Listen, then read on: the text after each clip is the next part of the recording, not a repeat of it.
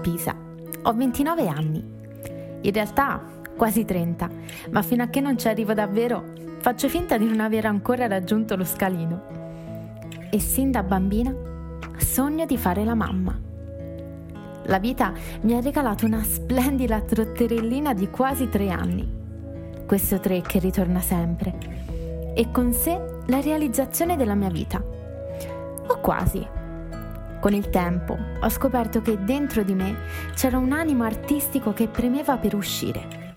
Così ho iniziato prima con la danza, poi con il teatro, di nuovo con la danza, con la scrittura e infine con il canto. Il palco è diventato per me una seconda casa, dove mettermi a nudo e condividere con gli altri ciò che sento. Da quando ci sono salita per la prima volta, non posso più farne a meno.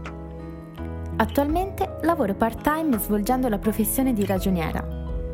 Nelle restanti ore mi alleno, riancorro mia figlia, scrivo racconti, creo videocover musicali e soprattutto sono giornate da 48 ore.